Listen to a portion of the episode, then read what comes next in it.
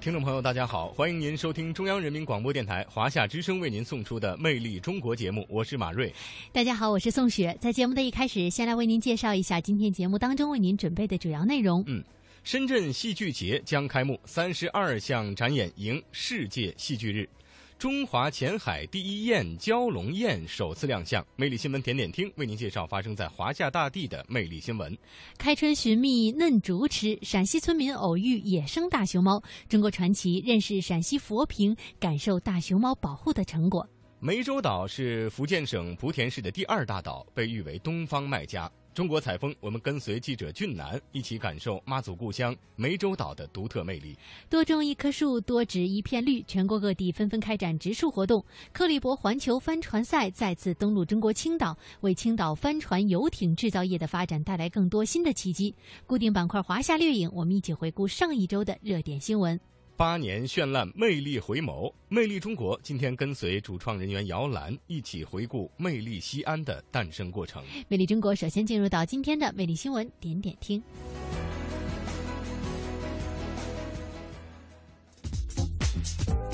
魅力新闻点点听。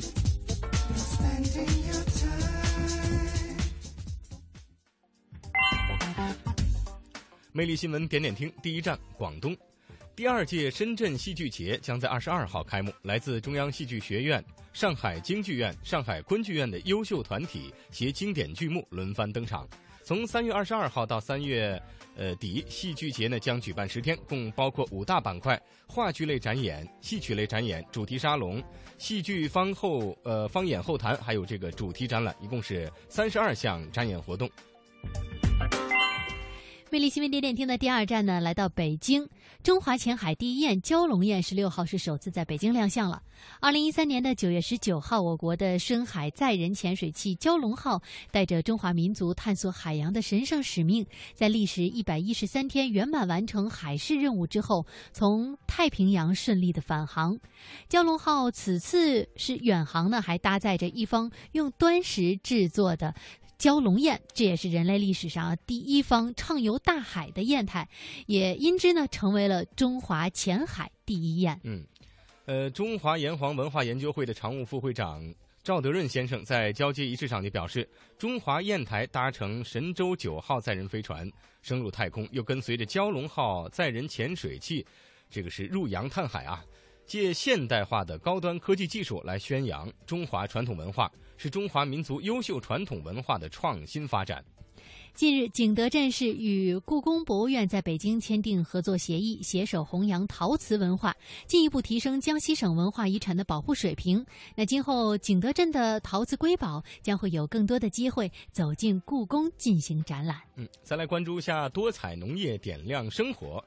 呃，从现在开始呢，到五月四号，第二届北京农业嘉年华在昌平草莓博览园举行。相关的情况，我们来听中央台记者李文蕊的报道。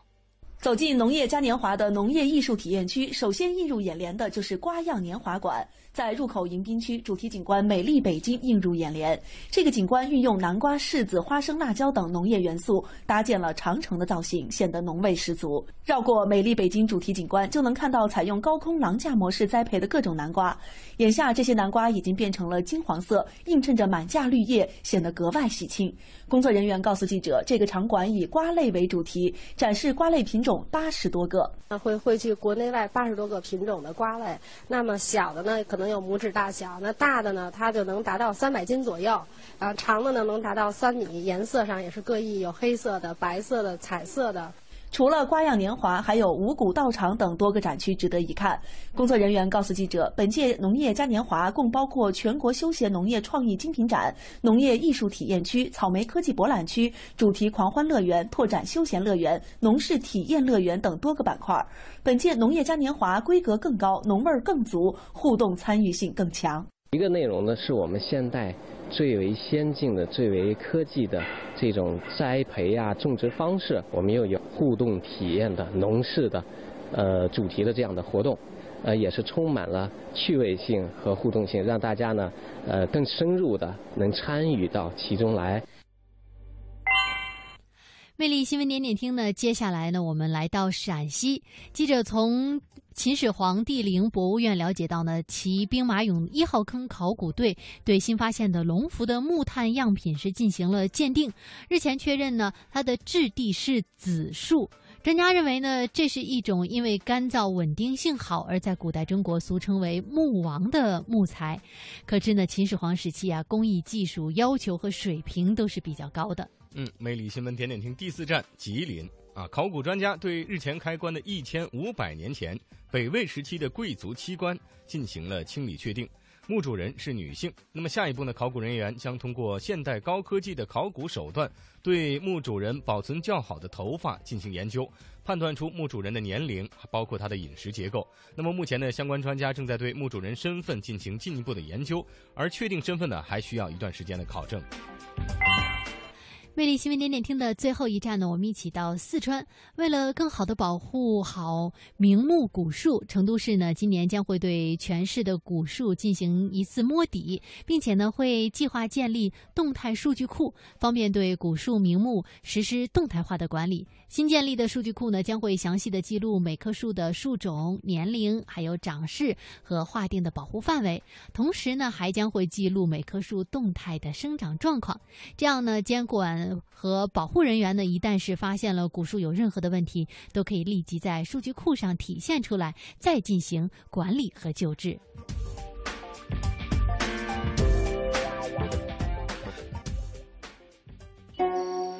留恋秦淮河边江南小调的优雅，欣赏塞外草原万马奔腾的热情。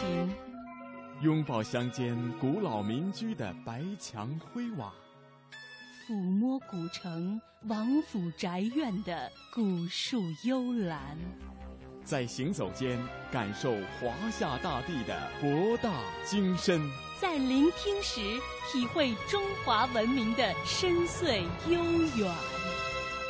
魅力中国，风景如画。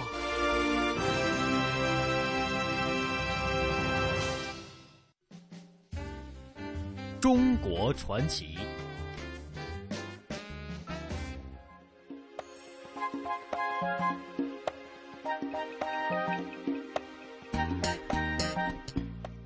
好的，魅力中国，接下来呢，进入到中国传奇。那说到大熊猫呢，大家都知道它被誉为国宝。通常呢，我们要想见到大熊猫，都会在动物园里啊。对。不过呢，在陕西省佛坪这一带呀，呃，路遇正在散步的大熊猫，对于当地人而言已经不是什么新鲜事儿了。嗯，咱们来看看三月十一号的下午，陕西省汉中市。佛坪县的河台村村民李红星和一直从事大熊猫野外研究的韦博士等一行三人啊，给佛坪三官庙保护站送物资。结果在下午三点三十分左右，他们走到这个火地坝一带时啊，发现前方三十多米处有一个呃黑白花色的动物是迎面走来。嗯，仔细一看，哈哈，原来是一只大熊猫。于是呢，韦博士立即示意众人要停下脚步，给熊猫来让路。这个大熊猫呢也发现他们了，稍微停了一下脚步，但是呢仍然是摇头晃脑的，慢悠悠的朝他们走来。嗯，那这只熊猫呢体态健壮，呃，毛色黑白分明，看样子有七八岁啊，正处于青壮年。走到离大家四五米的时候呀，大熊猫停下了脚步，看了看他们，然后呢转身慢慢的是走下了路边的河道，坐在树林里啊就吃起竹子来了。那竹子随着大熊猫的行进的路线呢，也是一路的晃动，看到熊猫。的身影啊，渐渐的淹没在了茂密的竹林里。大家呢，才是继续赶路。而这整个的情形呢，持续了大约有十五分钟的时间。嗯，其实，在之前啊，二零一二年的这个十二月二十四号，这个县的村民叫做何一栋啊，他在这个三官庙蒸笼场一带的这个步道上就偶遇过大熊猫。当时呢，大熊猫距离他和他的这个家犬最近的时候就只有六七米啊。他当时用手机拍下了这个家犬和熊猫。啊，相互这个对视对视的一张照片啊，也是萌翻了众多的网友，同时呢，也是登上了央视的荧幕啊。此刻，我们来回顾一下当时的情况。猫雪后散步嘛，您知道这大熊猫要是路遇小黄狗会怎么样吗？前不久，陕西佛坪的何一栋就有幸遇见了这一幕。最关键的是，他还用手机拍了下来。当时我发现熊猫的时候，就在那个。那有块石头那个位置啊，就拐弯那个地方，拐弯地方当时我手机还装在兜里了，我就站到这个位置第三个台阶啊，第三个台阶站那个位置，然后在我掏手机的同时，熊猫已经走到那棵树那了，嗯。啊，就那棵树，走到那个树，然后我把手机掏出来就拍了一张，嗯。刚好狗狗就从我面前跑过来了，跑过来了，拍就我拍照拍照的同时，狗狗已经到这个地方了，拍了一张，然后狗叫了一声，我准备拍第二张，狗叫了一声，然后熊猫掉头就上去了，啊，追了一截，我就追到那个地方嘛，然后就走过来，嗯。走过来，熊猫就从这个地方，就从这儿，嗯。从这儿钻到那上边儿，进了进了那个里边那斗林里面了，你还记得你当时看到熊猫的时候，熊猫是什么样子吗？头埋着埋着，嗯，眼睛向看向下看着，好像是走起来样子就是拐来拐去的那种，很胖乎乎的嘛。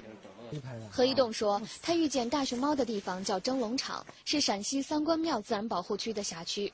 保护站的工作人员赵凯辉对记者说，何一栋遇见的这只大熊猫是只野生大熊猫，他们之前也碰到过熊猫来访的情况，还用手机拍下了视频。嗯，那天是晚上十点多，嗯，然后那一家那后边那家农民给打电话，打电话说狗在叫，可能有熊猫回去了，然后找了可能有十来分钟，那个熊猫是比较听话的，嗯，然后我们就办了一点儿走损，呃，好一点是我们俩打的手电，熊猫看着很幸福。野生大熊猫非常机警，攻击力也很强，一般很少到人类活动区域。为什么三官庙这里总会看到野生的大熊猫呢？秦岭的大熊猫的分布区域和人的分布区域基本上是重叠的，它经常呃和人能接触，所以在秦岭的大熊猫基本上在野外不太怕人。因为这个季节它熊猫本身就下来了，啊，它下来以后它在河边吃，有时候它要饮水嘛，它喝了水以后上来以后随便走到路上。一年多后啊，在距离何一栋路与大熊猫地方不足一公里的同一条步道上呢，像我们刚才跟大家介绍的李红星又偶遇到了大熊猫。嗯，其实这个秦岭啊，很早就生活着很多的大熊猫。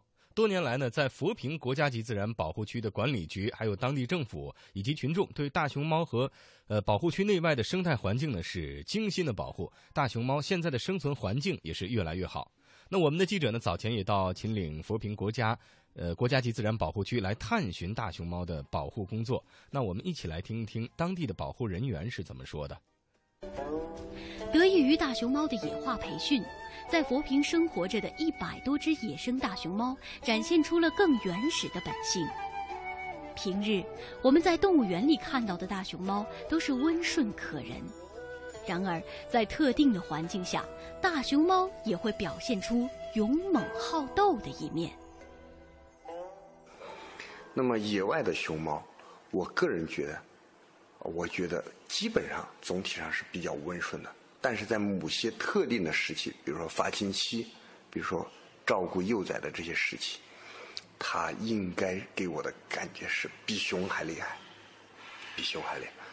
我观察过很多次熊猫交配啊、呃繁殖期间的一些行为习惯，呃，基本上来说就是它们打斗过的地方，方圆这十多平方米，十多平方米，所有的竹子连根全部被拔起，地像犁过啊，像犁过地啊一般被刨了一遍，树干上整个是那种很深的那种抓痕。那么他们打斗时发出的那种，呃，那种叫声，很尖利的那种叫声，传得非常远，一两公里之外你就感觉到很胆战心惊啊。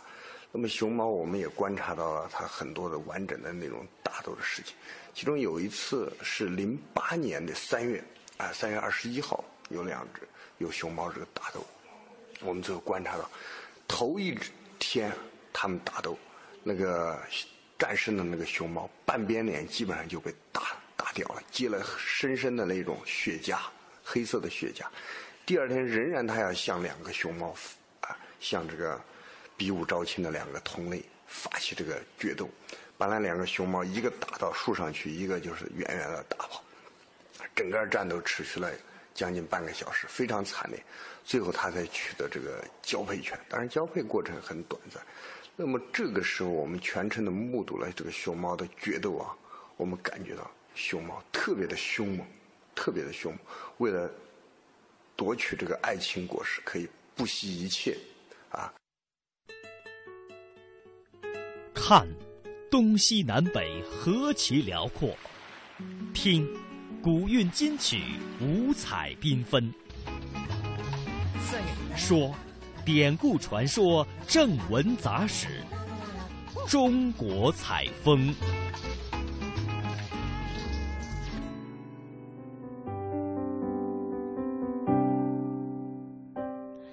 中国进入到今天的中国采风。湄洲岛是位于福建省莆田市中心东南四十二公里，距离大陆呢仅仅一点八二海里，是莆田市的第二大岛。呃，陆域的面积呢有十四点三五平方公里，包括了大小岛屿礁有三十多个。嗯，呃，湄洲岛呢素有这个南国蓬莱的美称，既有扣人心弦的梅雨潮音。呃，东方夏威夷、九宝蓝黄金沙滩、小石林、鹅尾怪石等等风景名胜三十多处，更有呢两亿妈祖信众是魂牵梦绕的妈祖祖庙。呃，在每年的农历三月二十三啊妈祖诞辰日和九月初九妈祖升天日期间呢，朝圣旅游盛况空前，被誉为了东方卖家。呃，接下来的中国采风，我们就跟随记者俊南一起去感受妈祖故乡湄洲岛的独特魅力。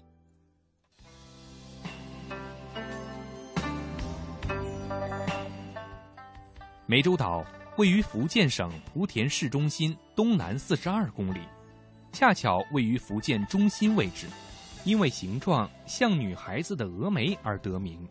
全岛面积只有十四平方公里，原本只是个宁静的渔村，但是因为妈祖信仰，让这里成了热门的观光胜地。一上岛，这些披着有关妈祖传奇美丽色彩的礁石。成为迎接到访游客的第一道风景线，还有岛上耸立的妈祖神像，更以它显赫的神威，遥望着大海上的芸芸众生。湄洲岛为什么会孕育出妈祖这位传奇女子呢？一上岛，你就可以轻而易举地察觉属于传统渔村的浓厚气息。男人们都在海上打鱼为生，而留在岛上的女人。则肩负起了家庭重担，默默期盼丈夫的满载而归。妈祖就在这样平静的岛屿上诞生了。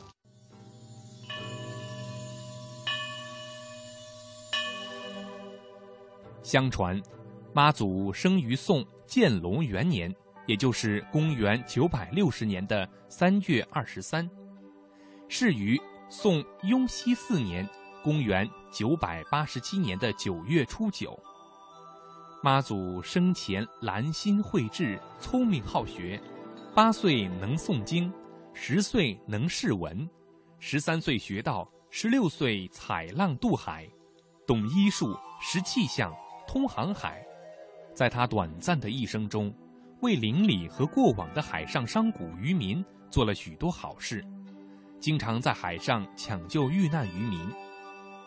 宋雍熙四年九月初九，林默娘二十八岁时辞别家人，在湄洲岛梅雨峰归化升天。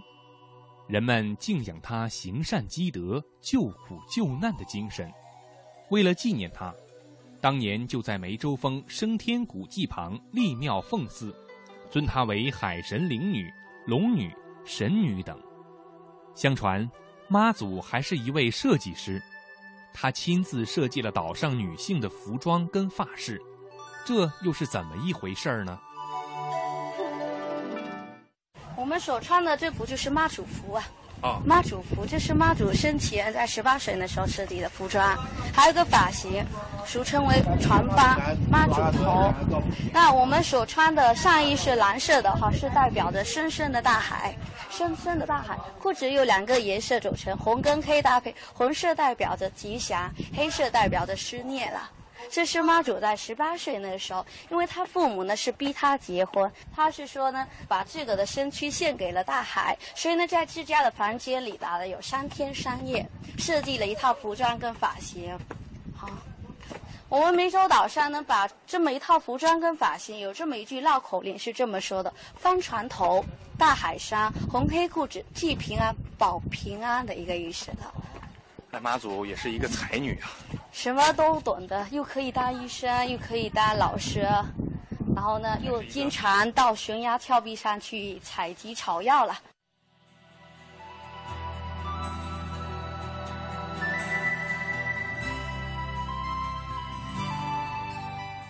到莆田湄洲朝拜的信众游客，如今已很难欣赏到一帆风顺的妈祖头了。乌黑亮丽的长发，细细整整的高高梳起，好像即将起航的高帆，又像满载丰收与平安归来的新旗。最传统的一种是，左右两边各插一支波浪形的发卡，那是船桨；红头绳将发髻盘紧。这可是船的缆绳，还得有一根代表毛的银钗横穿发髻。我们就这样眼含着对妈祖的无限敬仰，怀揣着谜一样的传奇故事，走进了妈祖的祖庙。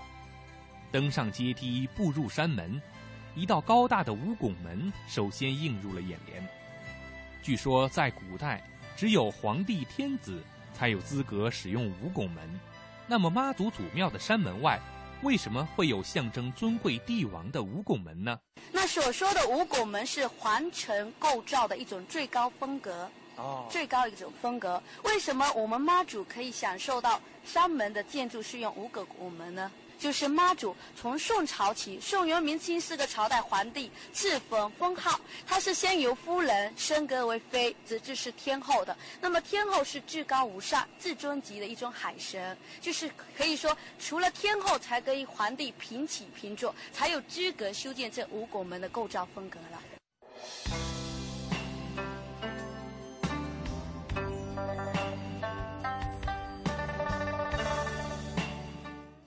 登上山门，站在妈祖祖庙的广场上。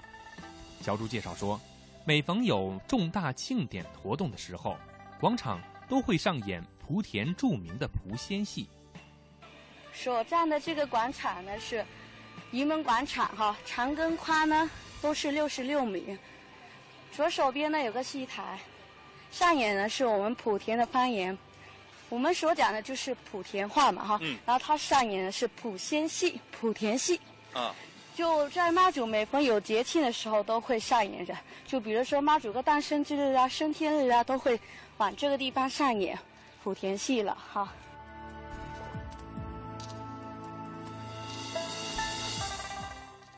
说到这莆仙戏，那可是咱们福建文化的一颗明珠啊，就连湄洲岛妈祖的故乡。在特殊的日子才鸣锣开场。既然来了福建，就一定要跟您介绍一下福建古老的莆仙戏了。莆仙戏是福建的古老剧种之一。莆仙戏原名兴化戏，流行于古称兴化的莆田、仙游二县及闽中、闽南的兴化方言地区。莆仙戏源于唐，成于宋，盛于明清。闪光于现代，他表演古朴优雅，不少动作深受木偶戏的影响，富有独特的艺术风格。其唱腔丰富，综合了莆仙的民间歌谣离曲、十音八乐、佛曲法曲、宋元词曲和大曲歌舞的艺术特点，用方言演唱，具有浓厚的地方色彩。迄今仍保留不少宋元南戏。音乐元素，被誉为宋元南戏的活化石。莆仙戏现存传统剧目有五千多个，其中保留宋元南戏原貌或故事情节基本类似的剧目有八十多个。下面我们就来欣赏一段著名的莆仙戏《公主夺印》选段，感受一下莆仙戏的魅力。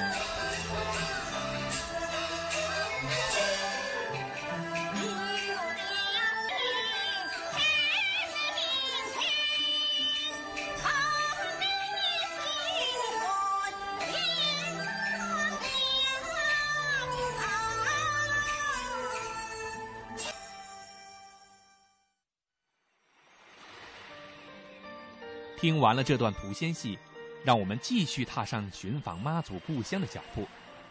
妈祖庙、天妃宫、天后宫，遍布我国台港澳地区及内地各海口码头、内河岸铺。仅台湾妈祖庙就有五千多座，信众达一千六百多万人。妈祖信仰还分布到东南亚和日本、朝鲜、印度、美国、法国、丹麦、巴西、阿根廷等世界十七个国家，几乎是有华人处就有妈祖信仰。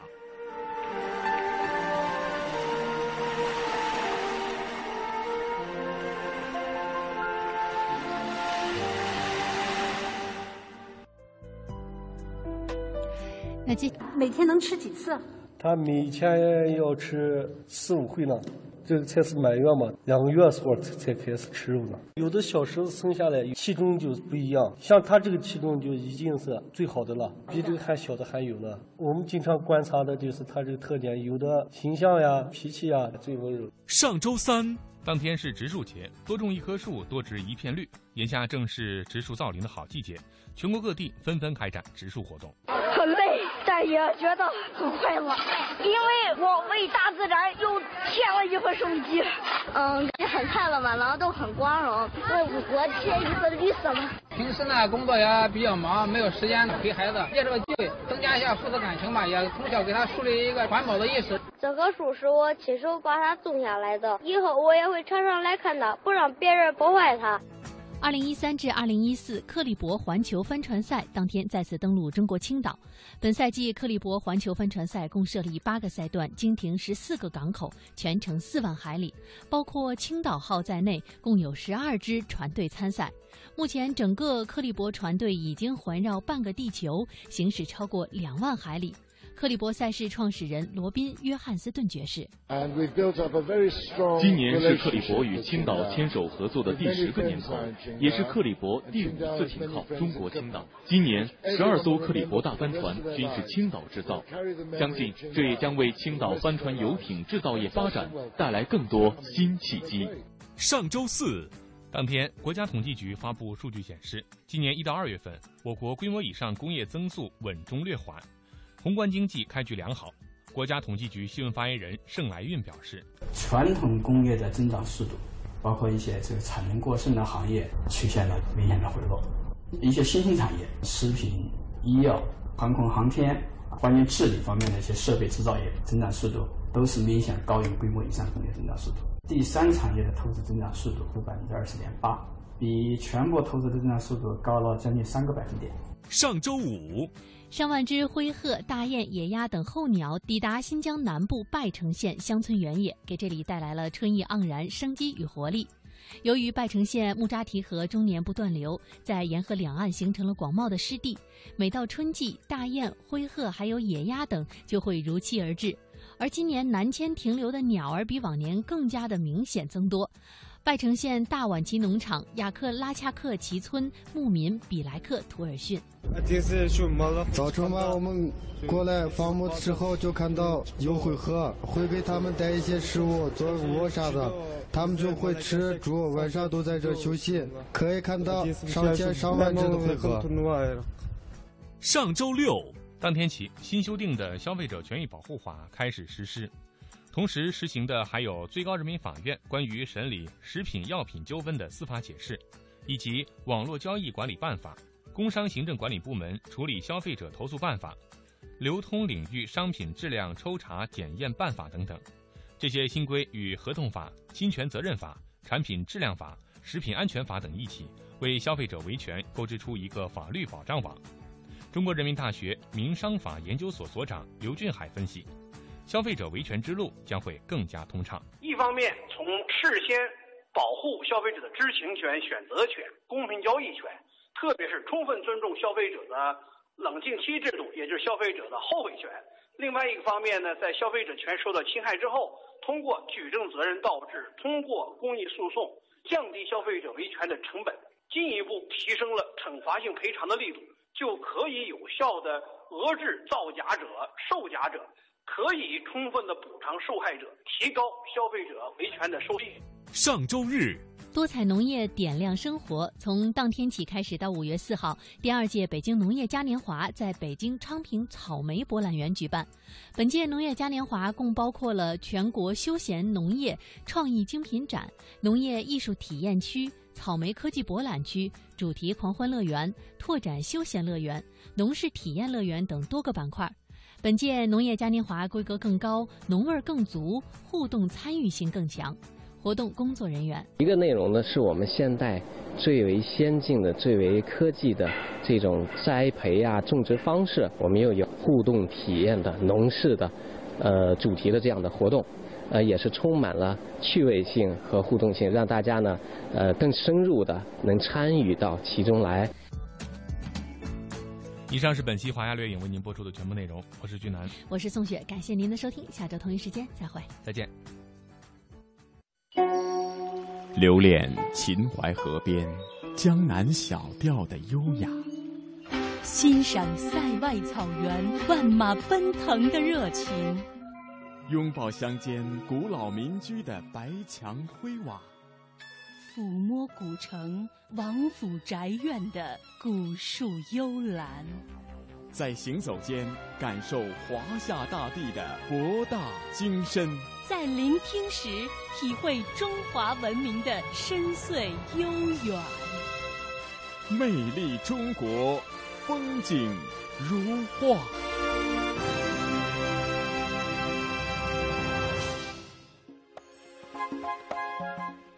今天魅力中国的最后呢，依然是我们近期的一个小板块啊，八年绚烂，魅力回眸。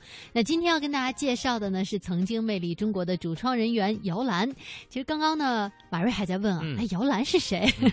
嗯，魅力中国有其名未见其人。哎，魅力中国有八年的时间了。姚澜是最早一批魅力中国的主创人员，从魅力中国最开始的几期非常经典的节目开始啊，应该说呢，呃，他参与其中也有非常非常多好听的节目。嗯在我们前几期，比如说猪猪啊、小班啊，包括小磊啊，都有提到说很想期待啊，呃，姚兰能够带着他的节目，呃，回到节目当中为我们介绍一下当时他是。怎么来创作这个节目的？对，那今天呢，我们要给大家介绍的这一期节目呢是《魅力西安》。西安呢很特别，这是姚兰的第一期《魅力中国》的节目。那西安呢也是他的家乡，他是如何来介绍他的家乡？都选取了哪些角度呢？那接下来我们就跟随姚澜一起回顾《魅力西安》的诞生过程。八年绚烂，魅力回眸。今天为大家请到的《魅力中国》的主创人员是姚澜。姚澜，你好。大家好，我是姚兰，宋雪你好。嗯，呃，应该说是欢迎姚兰回到魅力中国。对，真的是有点回家的感觉。嗯，有几年了？呃，你说是从魅力中国应该有，刚才听你讲是有八年时间哈。我离开魅力中国呀，也有三年、四年，差不多五年时间。嗯。还真的是挺长，有一件事，对，所以有的时候非要这样往回去推算的时候，才会觉得时间过得特别的快。对，没有感觉那么久哈。呃，突然让我再回顾的话，就会觉得，哎呀，原来已经过了那么久了，那么长时间了。对，今天我们在一起梳理姚兰做过的《魅力中国》的节目的时候，你还会发现，原来自己曾经去过那么多的地方。是啊，现在想起来哈，曾经去过的地方还真的是挺多的。姚兰的第一期是选择了哪里？呃，我记得第一期应该是我的家乡，啊，呃，西安，对，因为西安是一个历史古都哈，大家都知道，像秦始皇兵马俑啊，包括大雁塔、钟楼，我记得那次是我跟毛强我们一起去进行采访的，呃，那一路我带毛强去了很多的地方，因为那是我的主场嘛 然后我们俩呢。嗯，像说到西安，可能很多人都会想到这个秦兵马俑嘛。对。然后我们就去了这个秦始皇兵马俑，当时那个解说老师给我们解介绍了非常非常多的一些特别特别精美的一些呃秦俑，包括那个大杜俑啊，包括那个桂俑啊，还有车马坑什么什么的。然后看过之后，真的是非常的震撼。嗯嗯，整个的秦始皇兵马俑，我觉得大家如果要去西安的话，都会看到哈。但是在我们的这个节目当中，我觉得，嗯，我们呈现钟楼那一块还是比较有意思的。嗯，因为钟楼它有一个呃演出，嗯，那演出呢现在也会有，就大概就是可能是上午有一场，下午有一场吧，就是一些仿制的编钟来进行的一个演出。而且大家知道，就是在西安钟鼓楼算是一个比较标志性的一个地标性的建筑建筑哈。可是可能大家不晓得，在几十年前啊，这个钟楼和鼓楼是不见面的，因为中间有很现在就是钟鼓楼下沉广场那个位置哈。以前呢，在我的 印象中，它有很多的楼，就是有居民楼啊，包括办公楼啊。钟鼓楼是不见面的，会挡住，会挡住。那我们去采访的时候，它已经是开始呈现出非常宽阔的一个感觉哈。在钟鼓楼，你站着的时候，就会有种真的是历史和现代交汇的感觉。有的时候你会恍惚。我记得那天晚上，我跟毛强，我们就在钟鼓楼广场采访那些群众啊，包括游客哈。哎，当时就有点恍惚，在哪里呢？就是在钟鼓楼的下沉广场，有很多的孩子在玩滑板车。嗯。然后旁边又是那个明代的钟鼓楼，你知道吗？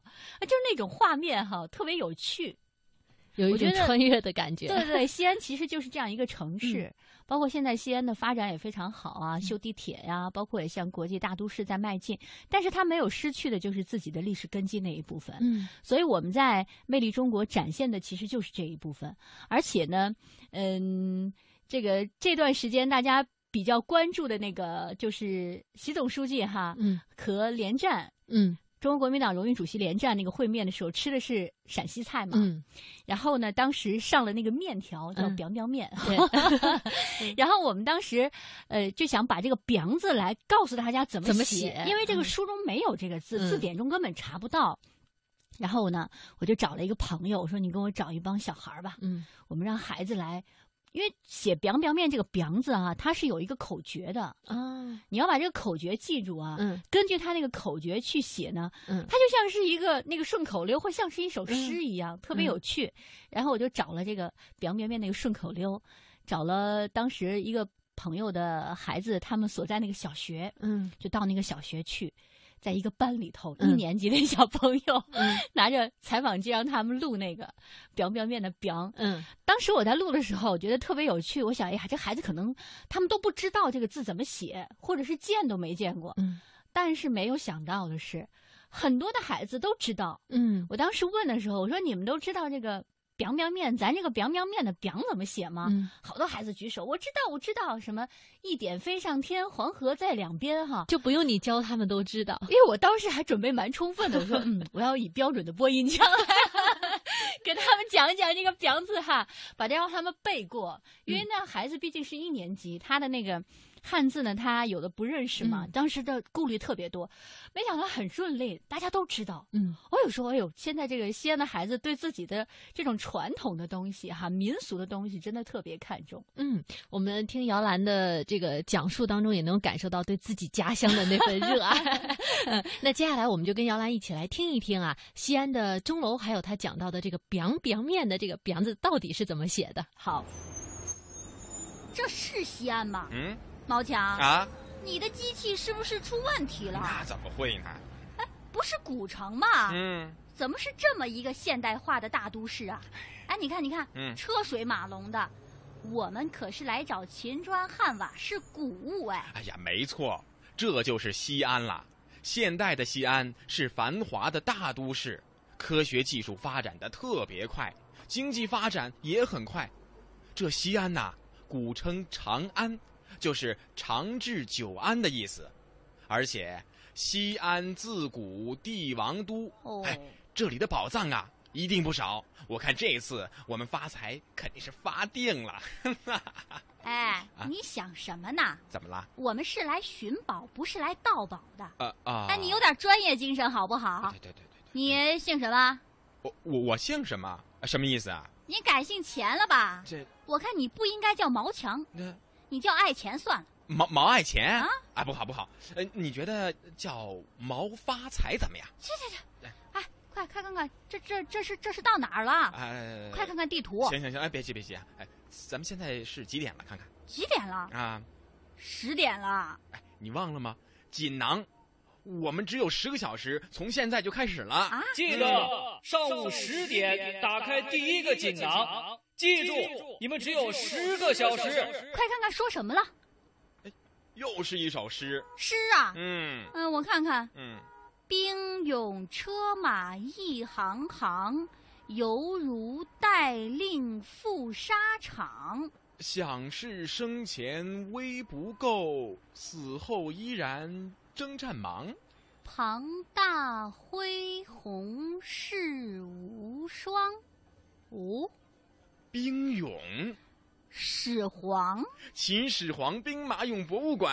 哎呀，没错！哎呦，聪明啊！我是谁呀？我是玉树临风、绝顶聪明、上知天文、下知地理。哎哎哎，你别拉我，你让我走了走了，说完。时间紧迫，别吹牛了。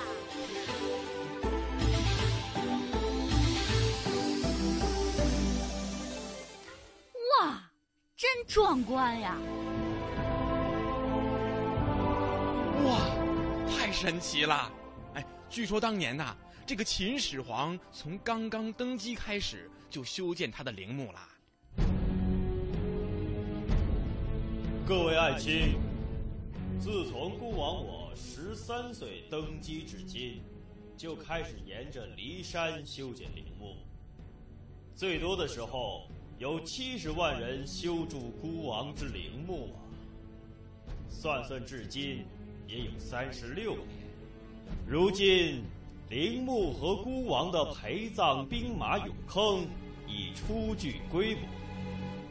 大家要明白，兵马俑乃示我国威、表彰军功和宣扬统一大业的纪念碑。吾皇英明。吾皇万岁万岁万万岁！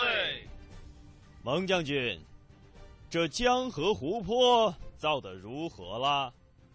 禀陛下，地宫上部会有完整的二十八星宿图，下部是以水银代表的山川地理。在这座有着象征天地的地下王国里，陛下的灵魂照样可以仰观天文。俯察地理，统治着这里的一切，还有无数的奇珍异宝供陛下享用。嗯，好，好。我听说西安的小吃特别多，嗯，什么羊肉泡馍、西安凉皮儿、灌汤包子、肉夹馍、葫芦头、胡辣汤、劲糕、羊肉串、酸梅。我的口水啊都流下来了。哎，你看这家怎么样？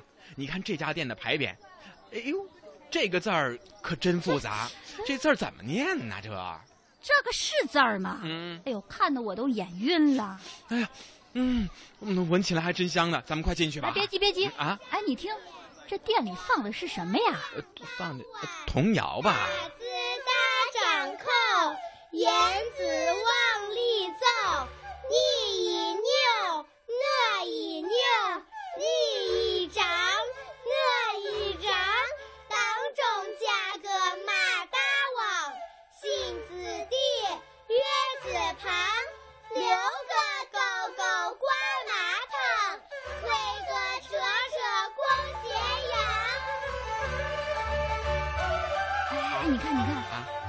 这个纸巾上印的跟刚才那广播里放的差不多，是吗？我看看啊，一点飞上天，黄河两道弯。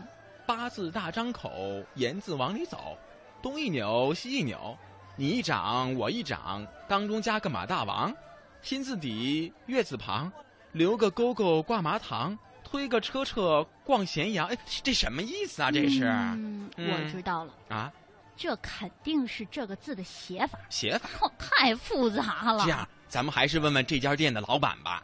边边面，它这个字儿是咱们。陕西关中地区民间的一个臆造字儿，通过这个字儿的组成，他把陕西的地理、历史文化融到这个字里面去了，也是当地人对美好生活的一种向往和一种写照。一点飞上天，这怎么说？一点飞上天，那就显呃历史文化呃源远流长，又是一个出天子的地方，所以一点飞上天呢，就代表。这里是一个出天子的一个地方。这黄河两道弯，八字大张口呢？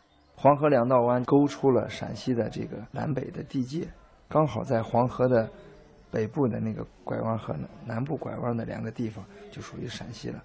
八字大张口，他又说的是东西方向的事儿。咱们经常说的西伯利亚的冷空气进入我国，就是从新疆那个有一个喇叭口，这个越来越大，这样进来的。言字往里走。过去呢，古长安是一个国际性的大都市，呃，不同的国家、不同的民族，也就有不同的语言和文化，就说明城市的繁荣，各民族文化的交融。东一鸟，西一扭。东一扭西一扭，实际上它反映出了唐朝的古长安的当时的人们这个生活水平比较好，歌舞升平、国泰民安的一个繁荣景象。当中加个马大王，这个主要指的是伊斯兰民族回族。这一句话呢，还有一个典故。当时呢，在唐朝的时候，在嗯李世民的那个年代，有一阵儿呢，就是自然灾害啊非常多。那个时候科技不发达，有一些大臣就给这个皇上说是咱们大唐中了邪气了。是有一个大臣说他做梦了，梦见说应该请到西域那边的壮汉，体格比较健壮呀，个子比较威武啊，这样要请一些这样的人，才能镇住咱们大唐的邪气。也许是巧合，就果不其然，就是整个国家又回到了一个歌舞升平的一个繁荣景象。时间一长，这些。一些士兵呢，就是本身语言上也不通，他们都想家了，然后呢，整天寒假要回家。当时小孩上街，如果他看到这帮人，他觉得一看那服装啊、呃外形啊，就跟当地人不一样，小孩就会问家长：“这个人很奇怪，这是什么人啊？”当时呢，年长的人给小孩就不容易解释清楚的话，他就是：“啊，这是马回回。”他老爱要回家嘛，就是骑着马的，呃，老爱回家。他光知道回家，啊，马回回。所以后来这个把这种人就叫回民。后来这个唐朝为了留挽留他们，就让他们在正月十五的灯会上，啊，派出长安城的呃美女也去参加这个灯会。参加这个灯会过程当中，跟这些伊斯兰民族这些士兵认识，认识以后就成亲。居住下来，因为当时想着他们要一走的话，这个国家是不是又有问题了？给他们都解决了婚姻问题，然后给他们有固定的住所。心字底，月字旁。后面心字底啊，月字旁，就反映出当时的这个长安人呢，心地善良，心胸开阔。呃，这个月字旁呢，这个在文言文里面应该是肉的意思，就说明这个。人民这个生活水平比较好，留个勾勾，那为什么这个字要这么念呢？这个发音，这个 biang biang 面 biang，这个就是做面的这个过程。它传统的做面过程是，呃，农村在那个案板上用擀面杖擀，一团面越擀越大，那擀到大到什么程度？大到案板上已经不能放下了，但是还要擀的更薄一点，就要把那个最长的一部分就是。在擀面杖上先卷一部分，然后把面条整个给它撩起来，往后这样一甩，腾出案板一块地方。这样甩的这个过程呢，就是面条在案板上就是发出这种声音，就是 “biang” 的这种声音。为什么能 “biang” 呢？就说明面粉的质量比较好。“biang” 的声音越大，说明这个面粉的质量好。另外一个说明今年的收成比较好。凉面面什么意思？就是好面。嗯，不错不错。哎，咱们还是别说了，我的肚子呀，跟我抗议的太久了。哎，老板，来两碗表表面。